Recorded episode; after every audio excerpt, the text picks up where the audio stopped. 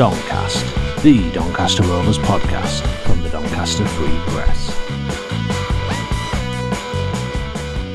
Welcome to Doncast and the first of a brand new season of post match reaction podcasts. Uh, I'm Liam Hoden, the Free Press Rovers reporter, and joining me is former Free Press sports editor Peter Catt. How are things, Peter? Thanks, uh, thanks, Liam. Yeah.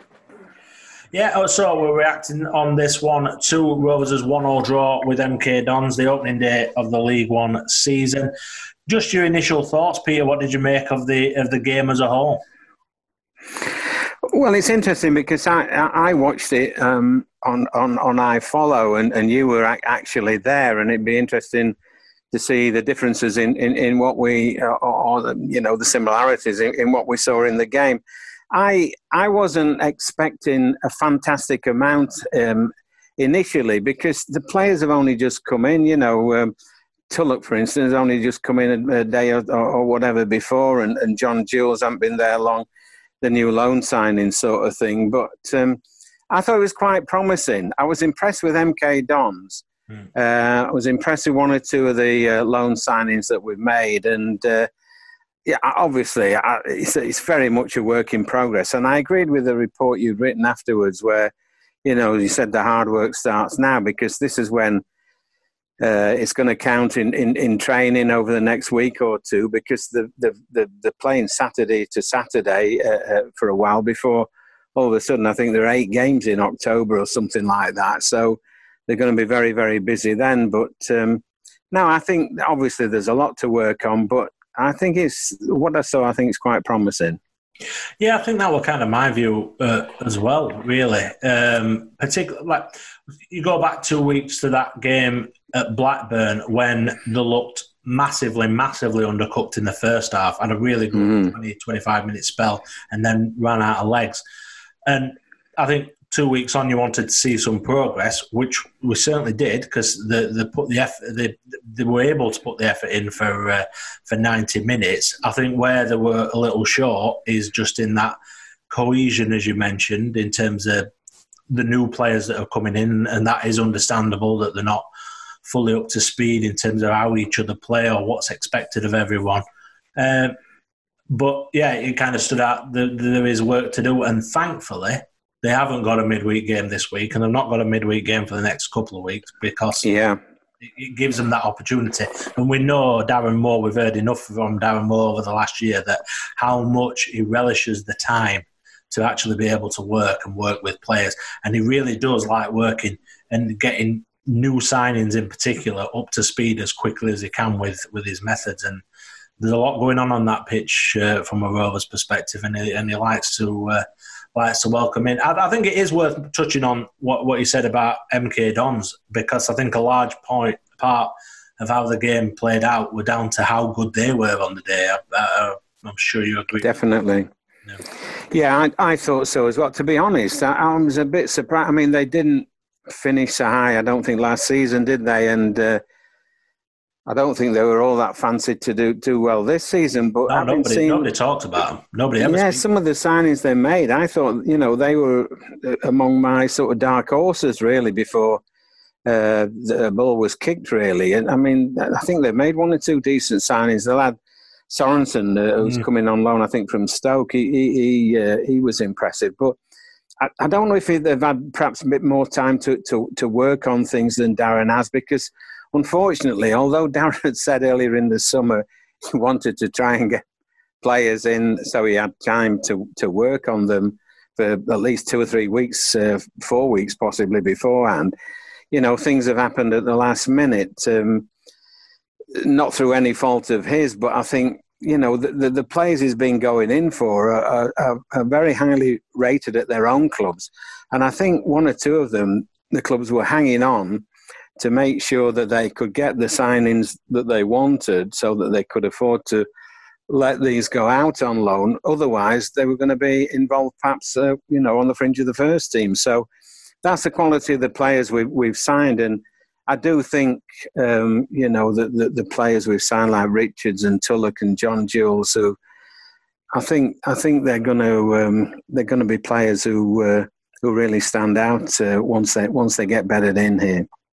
I think there's been a lot said about loan signings, and I, I, I, do think there's Rovers have enjoyed some really good success over the last few years. And you, you, you probably got start with Herbie Kane and Mallik Wilks, and then last year's yeah. crop probably not as overwhelmingly impressive as, as what those two were in you know individual standout, but very very very solid players who contributed massively this season, with the quality of the players that are coming in, yes, we've got to see them yet and, and what they are going to contribute over the season. But with how highly rated they are and the reputation that they've got coming in, I think they've stepped up a level, Rovers, in what, who they've been able to recruit. Because the three players you mentioned there, and you can throw Josef Bursik into it as well, all very, very highly rated and tipped. Mm for big things at the top level as well. Uh, well, Bursik probably even more so than the other three. I mean, he was on the bench for England under 21s, uh, wasn't he, recently? And, and he was one. I think the two players who impressed me on, on, on Saturday, or, or I certainly like the look of, um, one was Bursik. And he's got to be good because Louis Jones played well. Apparently, I didn't see the game in, in the game that he played, and but he, he impresses me, does Bursik. You can see why he's rated so highly. You know, the way he commands his area, he handles the ball really well. And the one thing keepers have to do these days is to be able to distribute the ball quickly and accurately. Um, and, and, and also be good with the ball at the feet, and he certainly does that. Um, I was I was very impressed with him.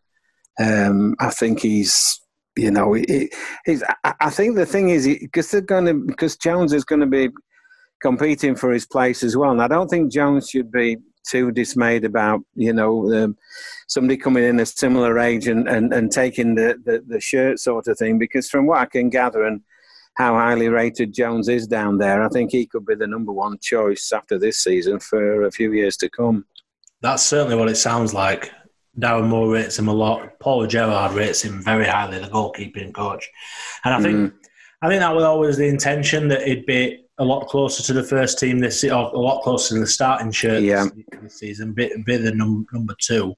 Um, but uh, I think that he, he, is very close, and, and he proved the other night that he is more than ready. It was so bizarre that that was his senior debut. He seems to have been around forever. He seems to have been yeah. on fringes at first team forever. I had to check. I, I asked him myself I, when, when we spoke to him before the game is this definitely your your debut? And yeah, obviously it was. Um, and yeah, I think uh, he certainly looks ready. He's physically strong. He's confident. I tell you what it. I asked him about Seny Dieng and what he'd learned from Seny, and, and he said the confidence when you come for the ball, the belief that you're going to win the ball, to, to have no doubts in your mind as you, you go up for a ball that's in the air to come and collect it, which we know Seny had is unbelievable plucking balls out of the air. And he showed mm. a lot of that on Tuesday night. It, and, and that were great to see. Like you like to see players back up what they say with, with, on, on the pitch. And yeah. So he's going to be a great one to watch. Great story as well as a, is a Thorne lad went to Trinity Academy. You know, it, would be great to see him. A genuine. My old school. Yes. Yeah. My old school. Well, it was when it was still in grammar school, sort of thing. Yeah. So. Yeah. So it'd be, it'd be, great to see him come through and, and make it in the first team. I think he's, he's got a great chance. But for now, Bursik certainly a, a, very capable number one. It's probably not going to be as flashy as what Seny Dieng was, but that'd take some uh, some doing certainly. Uh, but. Mm yeah, impressed with what we've seen so far. You mentioned somebody else that you were you were impressed with. Well, I, I, I did like um, the look of, of Taylor Richards. I mean, I think you know, one or two of the uh, previous games, he's had to play a role that is less fam- familiar to him. Um, I think he, you know, he's, he's normally one of the front three uh, striking roles or playing in in behind the, the, the main striker. And I think he was asked to do a bit of a job alongside Ben Whiteman initially, or, and then there was a sort of um, a rotating um, role with him and Whiteman and um, uh. Madger Gomes, yeah, and uh, I think the thing is with him, he, just looks quality. Yeah. You know, he, he, can pick a pass, um, and we know Ben Whiteman can pick a pass. And I think one once them two get going together, um, it's, it's going to be very interesting because um, the kids, they, the lads they've got up front, uh, got a bit of pace as well, and uh, and and they make good runs. So um, I think once they've all gelled together, it could be very very interesting indeed. I still feel we, as if we do need another one in in um, you know in, in, that defensive midfield role. It worries me slightly if um, if Whiteman's ever out injured. He's such a key key player, um, and I did think him and Madger tied a little bit towards the end, and I think you know maybe that was what cost us um, the goal, the goal, the equaliser in in the end. But um, you know maybe we'll talk about that uh, in a bit. Yeah, I, I kind of agree with you on a, on adding another holding midfielder. I think that we may well see the value that Ben Sheaf brought uh, yeah. last season even more so. Somebody who is going to sit a little bit more and that's going to be the main focus of the job rather than looking to get forward. We know Ben Whiteman look, likes to, to get forward and get on the ball as well. But uh, on Taylor Richards, I think uh, certainly when we were talking on our um, season preview podcast last week, having seen him twice in, in a game at Blackburn when he showed some unbelievable passing range, um, some superb ball play, and then against Bradford, which were against a team that were really pressing really hard and, and really energetic, and they were very quiet in that game. I thought he might be a kind of boom or bust sort of player. He's going to be yeah, yeah, eight or nine out of ten one week, and then six, five or six the week after, depending on the opposition. But I think yesterday, against a, a very energetic team that were very much in your face as well, I, yeah, I think he, yeah. he, he showed how how he's able to to thrive in that situation as well and, and stand out. And I did I did think he was really good. What I like about him, that intent to close down the ball and nip it away from people. Yeah. Obviously, sometimes he's going to get a foul away, get a couple of fouls away yesterday, but other times nips it away and then he's off and he's off and he's already high up the pitch. And I love that. I think that's going to create a, a, a few goals this season. I think one of them against Man United under 21s came from that. Obviously, there's there's more time on the ball in a, in a fixture like that, but I, I, see him creating a lot of opportunities from situations like that. That's going to be really valuable for. Uh, yeah, he's very tidy on the ball, comfortable on the ball, and got very quick feet as well. And uh, as I say, I think his passing range is is excellent. And you know, the one or two question marks that might have had with him being used to a more forward role. Is he going to track back? Is what's the work rate side? But he showed when he got back um, to save the situation when they uh, made a breakthrough. I think um, Bursik had to come out of his goal, didn't get uh, didn't get the ball, and he, chased back and um, got the challenge in to prevent uh, prevent MK scoring. Yeah, because reading about him before uh, he came in, I think there were a piece in the Athletic by the guy that covers uh, Brighton, and he'd he'd been round and spoke to scouts about various young players at their club, and that was one of the things that they'd flagged up as a negative with uh, with Taylor Richards in terms of his work rate and and um, how much he puts in when he's not on the ball. I think we've seen already in the in the three competitive games so far that that's not a concern at all, and he won't get away with it with Darren Moore anyway. That's exactly what I was going to say, uh, Liam. You know, anybody coming here is going to have to work, and you know anybody in a, under misapprehension about that will soon get a rude awakening. I would think with with Darren and what I like about the three lads, what I've seen of them, and, and you know how they've talked on, on the interviews and that, they all seem, you know, there aren't any big time Charlies uh, among them. They, they, all seem quite humble. They're all here to to learn, and and uh, you know that I think you know they, they've signed good characters, and that's no surprise either because you know Darren Moore knows the sort of under twenty three game inside out. He'd, he'd been at it long enough at West Brom before he took over as, as manager, and um, they'll have done the homework on these kids, and uh, I think these are probably three of the best uh, around. And Ad Bursik is, makes it four because there are quite a few clubs wanting to sign him on loan as well. So I think we're very fortunate. I, I just think it. You know, I hope I'm not wrong, but I, I, I think there's a heck of a lot more to come. And I think could be could be in for a very promising season. Yeah, I'm I'm very excited about it and, and optimistic as well. We've seen, I think from from Saturday's results, we saw how chaotic the division's going to be. Uh, certainly from the initial yeah. stages, some few surprise results. I don't think Peterborough. Oxford and Peterborough, yeah, yeah, they didn't get off to a great start with that one, losing two 0 at Accrington, and a few other surprise results. As Sunderland, well. Eldertown. Yeah, yeah, it's going to be very, very interesting. As you mentioned, uh, just going back to the, the performance on Saturday, just caught up with Rovers a little bit towards the end. The the sort of the yeah. relentlessness of the game and it were a fair result in end, don't you think, in terms of MK? Oh yeah, I mean uh, they they were were the better side of the first half, but but you know. You know, you, you've got uh, Joe Wright and Tom Anderson in, in defence as, uh, you know, twin towers of strength there, uh, and, and, always will be, I think. And, and they held firm. The only thing was that I think Halliday and James got forward, or weren't able to because the way uh, MK Dons played didn't get forward as much as they would normally like to. Uh, you know, I think you've got to give a lot of credit to M- uh, MK Dons in, in, in that game. Uh, we, are certainly not going to have it all our own way uh, against um, a, lot of teams this season. And you can't just expect to, you know, turn up and, and hope your quality counts. You're going to play them off the park. So when we had to defend, we did defended really well. Um, you know, we made made the tackles.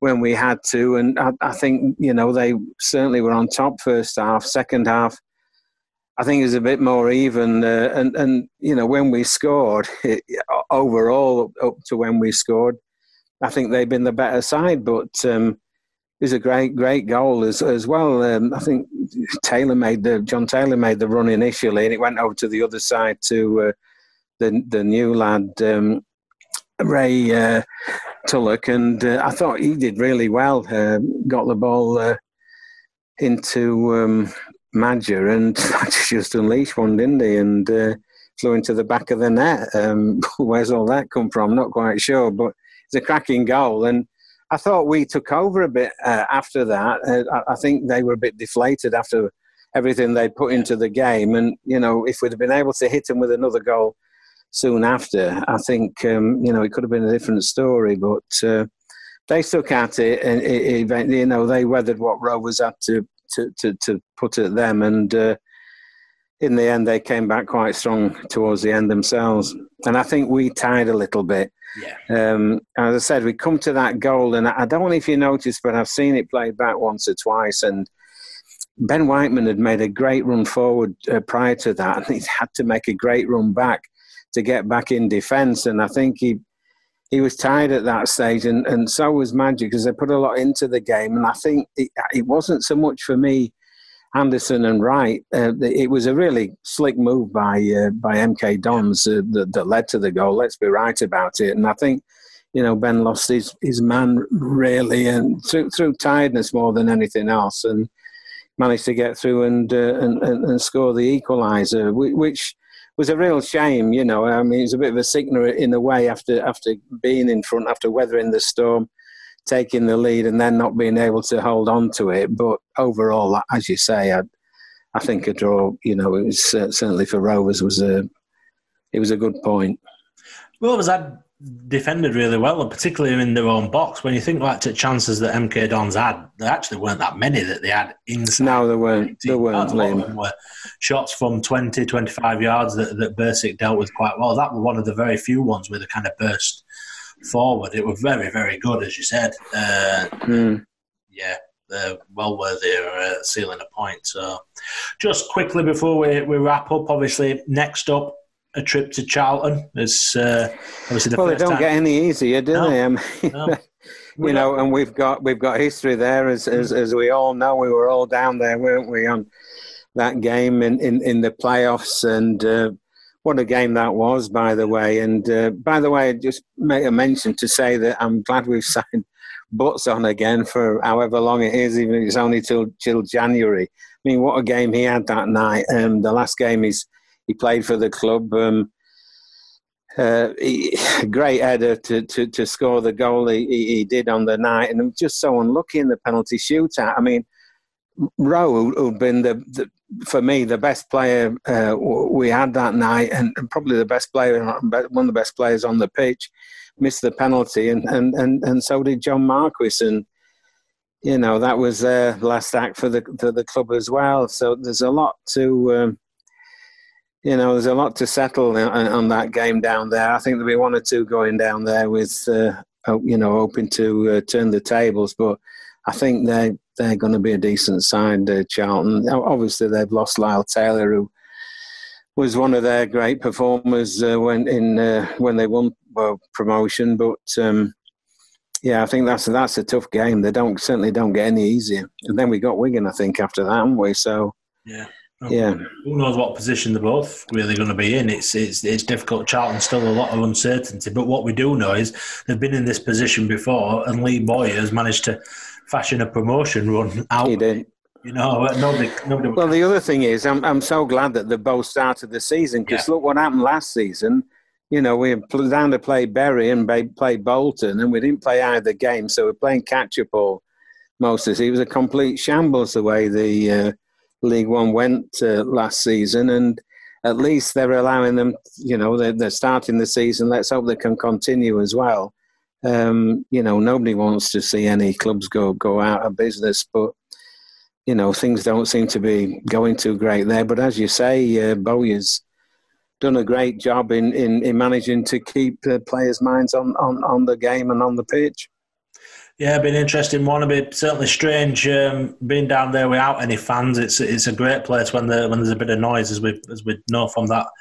Um, several visits, but in particular that last one in the playoff when it was packed out. Um, that will certainly be strange. It's been a strange experience so far. Very very weird on Saturday. I must admit, being mm, for, can uh, imagine. for for a for a competitive for a league game anyway um, yeah, really, really, really strange on that one. But we'll see what happens down at the Valley. Thank you very much, Peter, for joining me on yeah. this one. We'll, we'll be doing this regularly throughout the season. We'll be speaking to a variety of people after after each and every game that Rovers play. Sometimes it might just be on my own, depending on the circumstances. So make sure you subscribe on Apple Podcasts or wherever you get your podcast from to uh, to hear the latest episode. We'll also be doing more in-depth discussions from uh, from time to time with uh, with a few uh, special guests on that one. So yeah, stay tuned, stay subscribed, and leave us a review uh, wherever you get your podcast from as well, just so we can see what you like, what you don't like, and uh, what you'd like to hear more of from us